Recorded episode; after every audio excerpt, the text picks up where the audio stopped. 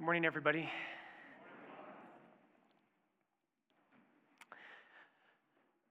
Quick uh, note on our gospel. Actually, I'm sorry, our first reading. Today we're going to talk about evangelization. Uh, and I don't know if I'll get to this, and actually, maybe another caveat. As with most Sundays, I've been absolutely horrified with my homilies up to now.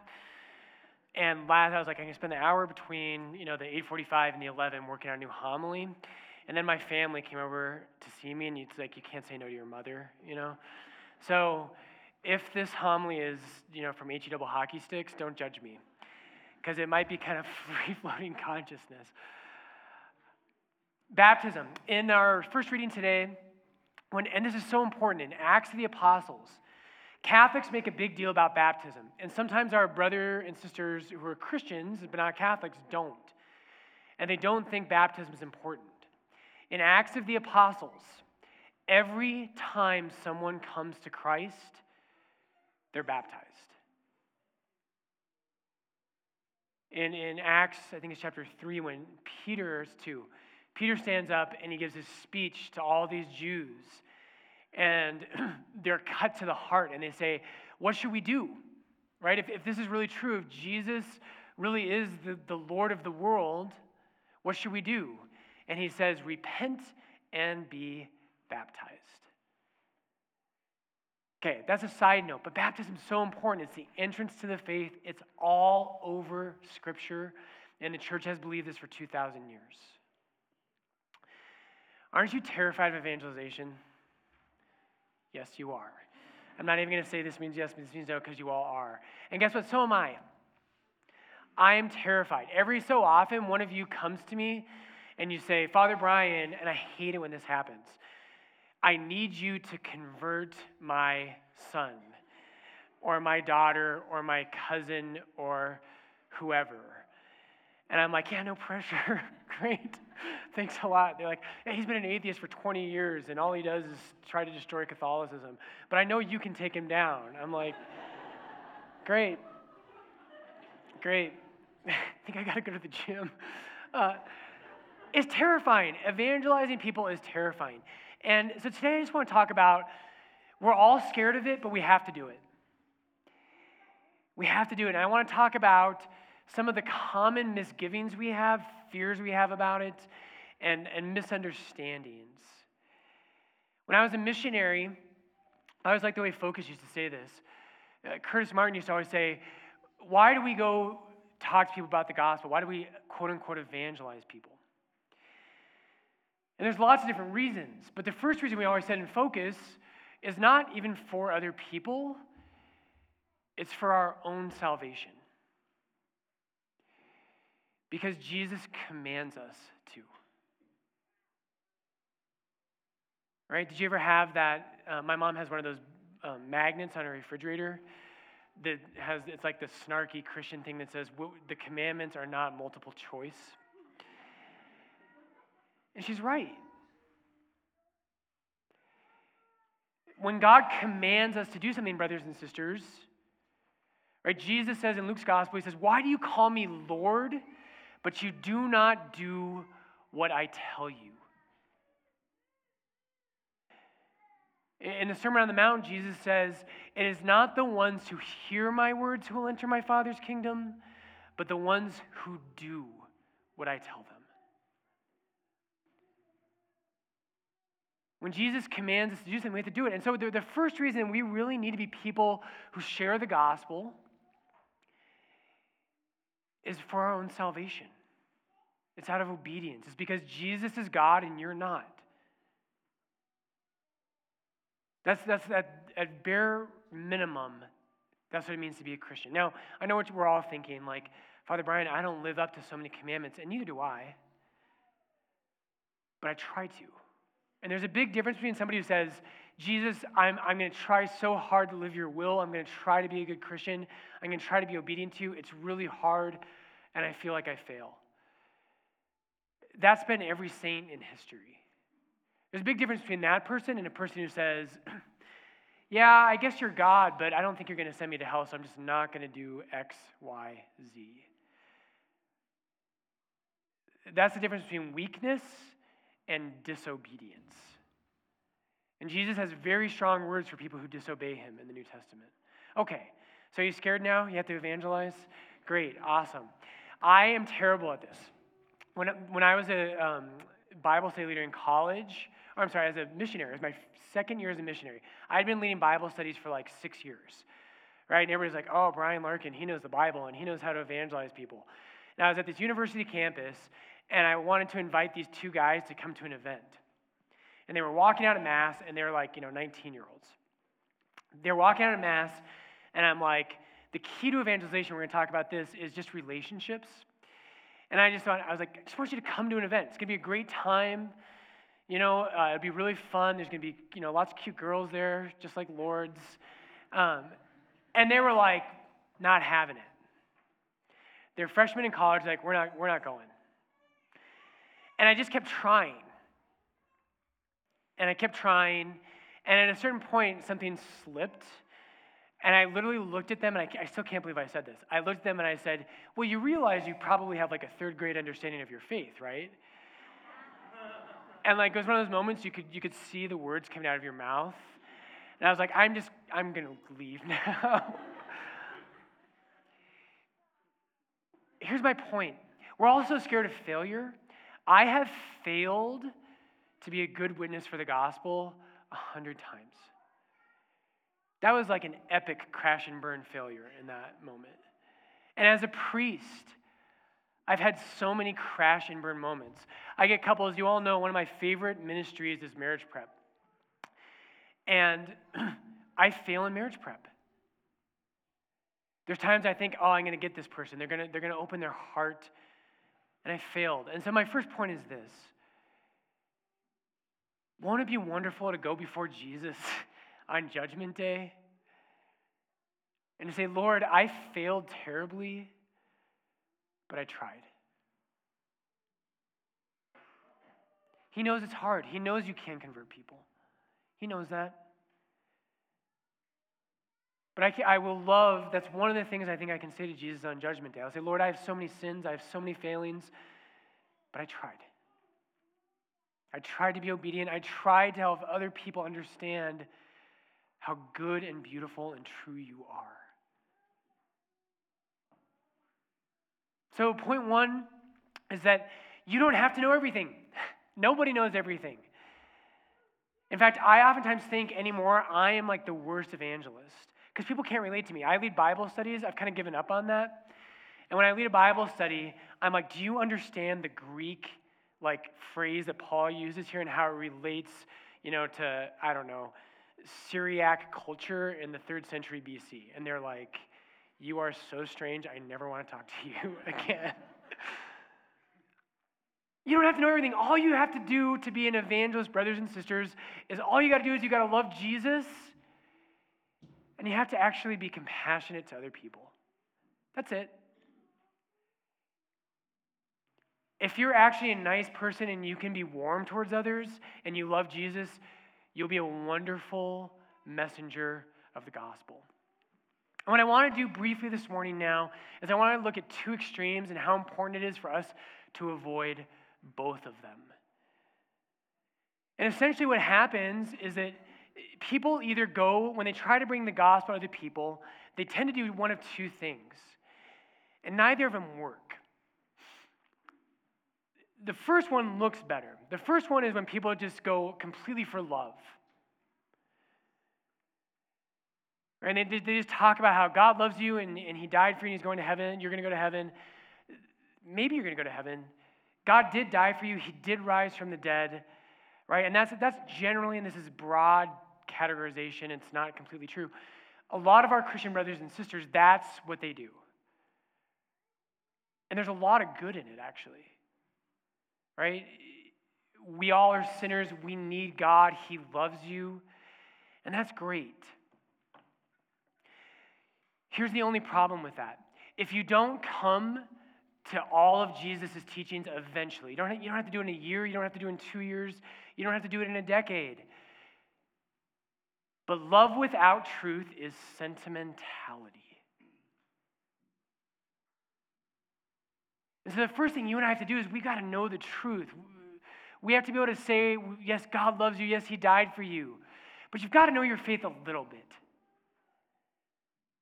Right? If, if people come to us and they have all kinds of questions and they say, well, why are you a Christian? And that was our second reading today, by the way. 1 Peter 3:15. Always be prepared to give an account for the hope that is within you. If someone comes to you and says, Why do you have this hope of heaven? Why do you have a hope of Jesus saving you? Can you answer that? You have to have some truth in there. You have to be able to answer some basic questions. You have to grow intellectually. Love without truth is sentimentality. If you just say, well, why, why are you a Christian? Why do you have this hope? Well, I had this really good feeling right about here this one time. That's not very compelling. Right? Feelings are wonderful. I love it when we feel loved and all those things. But we have to be able to explain our faith. Okay, that's the first problem. The second one is when people are all truth and they're no love. Truth without love becomes a weapon. People feel beat up by it. Right? If, if you're someone and you say, you know what, the Catholic faith is true, and you have all those answers, and you can talk about scripture and tradition and the magisterium and the amazing things our church gives us, but if you don't love people, you're to be you're never going to succeed. Those are the two things we have to hold together. But here's, here's the third point there's an order. There's an order to it. So here's what Catholics do, right? We're the worst, aren't we? We're so bad at this. We're getting a little better, but Catholics are just infamous for this, right? when someone, when we tell someone like why they should be a Christian, we tend to lead with the law. We tell them what they have to do. And all those things are true. Jesus has a lot of commandments, right? And like we said earlier today, Jesus commands us to do things. They're not multiple choice. It's like, oh, okay, Lord, I'll take commandment, I'll take four, right? I'll honor my mom and dad. Or most of us are like, when we do the multiple choice commandments, we usually choose number five, which is you shall not kill. And most of us are like, I'll take that one, right? I think I can live up to that one. Maybe. we'll see. We have to lead with love. We have to lead with love. That's where the gospel starts. It begins there. When you're talking with people and they say, Why are you a Christian? The first reason I'm a Christian, brothers and sisters, is because the deepest thing in human life is not science, it's not math, it's not physics, it's not money, it's not power, it's love. Right? People who are atheists, it's like everything makes sense, but they took the heart out. And the deepest thing every person you ever meet wants is they want to be loved and they want to love others. The heart's everything. So we have to lead with love. The reason I'm a Christian is because life there's a thousand reasons, but life is so beautiful and my heart longs so deeply to love others and to be loved that I just have to believe that human life is about that. And we have a good story about that, right? We have someone who loves us infinitely. And if you're that person, if you're here today and you're like, Father, I'm not sure if I'm really a Christian, the first thing you have to know is that God is good, He loves you, and He gave His life for you. And this is where evangelicals get this right. They're so right about this. You don't have to be perfect to be a Christian. You don't have to have your act together. Jesus loved you before you could do anything. Just like our parents. Right after Mass, I was at the 845 Mass. We have so many kids, it's awesome. and I'm, I'm after 8:45 mass, I was like, man, that homily was terrible. And they're all like, I have no idea. I was chasing four kids the whole mass, right? So I, the four words I heard were great, Father. I was like, thanks, great, okay, cool. They loved their kids before they were born. When those children were in the womb, they loved them. And they gave them rules, but only afterwards. So there's an order. Love comes first, then comes truth. And we have to know how to answer that. So here's my challenge. I want to read to you from Paul the Sixth. And last thing, and this is kind of discombobulated, but brothers and sisters, this is so important. To be an evangelist, you do not have to be obnoxious. You don't have to hand out pamphlets. You don't have to go door to door. You want to be an evangelist? Love him. If you love him more deeply, if you're convicted by your faith, my uncle was at my house this morning in between masses, and I love my uncle. He's awesome. He's a conspiracy theorist.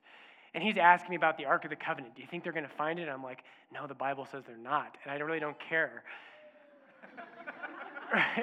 Which he wasn't evangelized by that. right?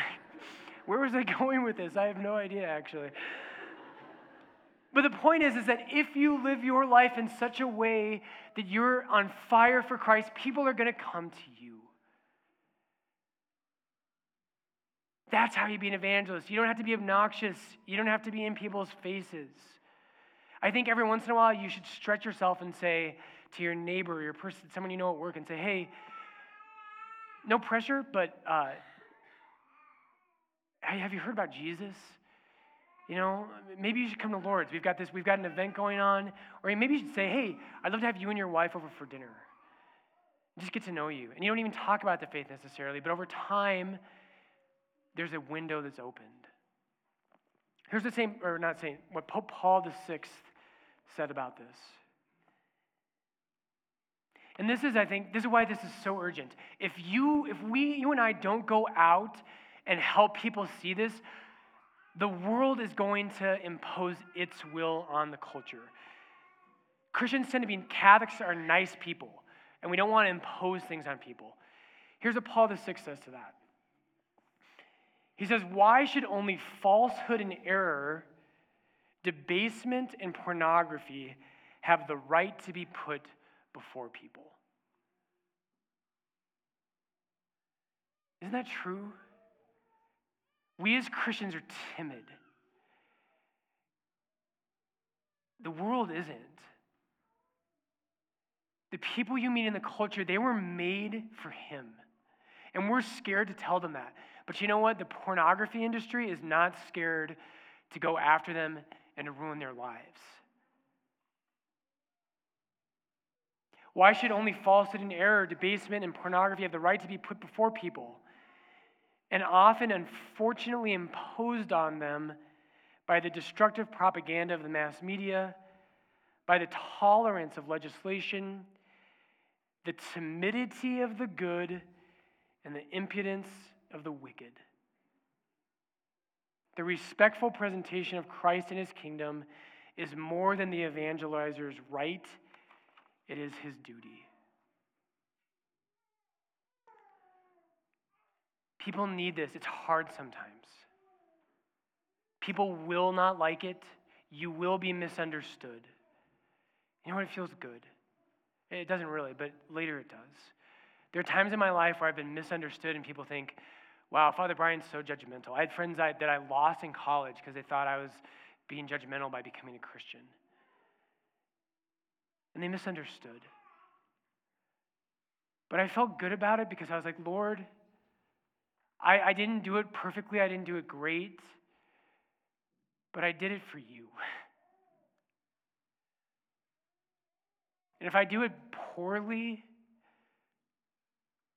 I'm going to suffer I want to do it better. I want to get better and better at it. But Jesus, at least it's for you.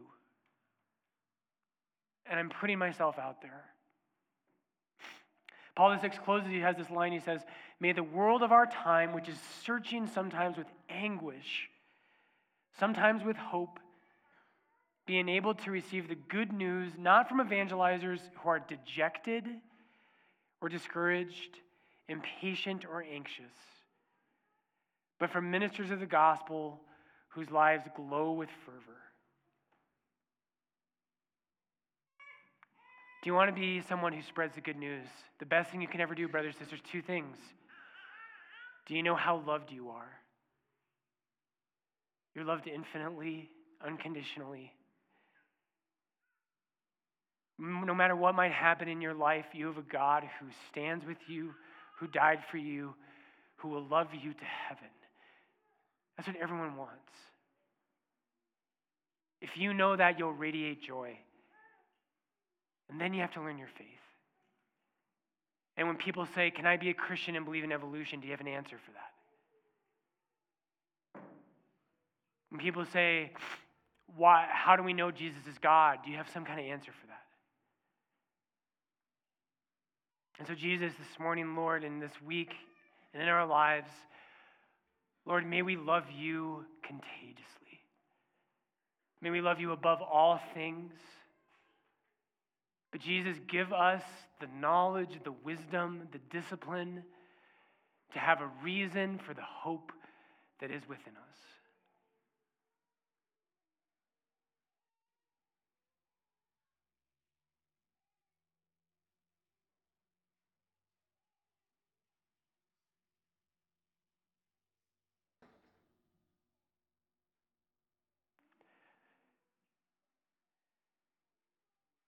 Let us now stand and profess our faith. I believe in one God, the Father Almighty, maker of heaven and earth, of all things visible and invisible. I believe in one Lord Jesus Christ, the only begotten Son, born of the Father before all ages, God from God, light from light true God from true God, begotten, not made, consubstantial with the Father. Through him all things were made. For us men and for our salvation, he came down from heaven. And by the Holy Spirit was incarnate of the Virgin Mary and became man. For our sake, Pilate, he suffered death and was buried and rose again on the third day in accordance with the Scriptures. He ascended into heaven and is seated at the right hand of the Father. He will come again.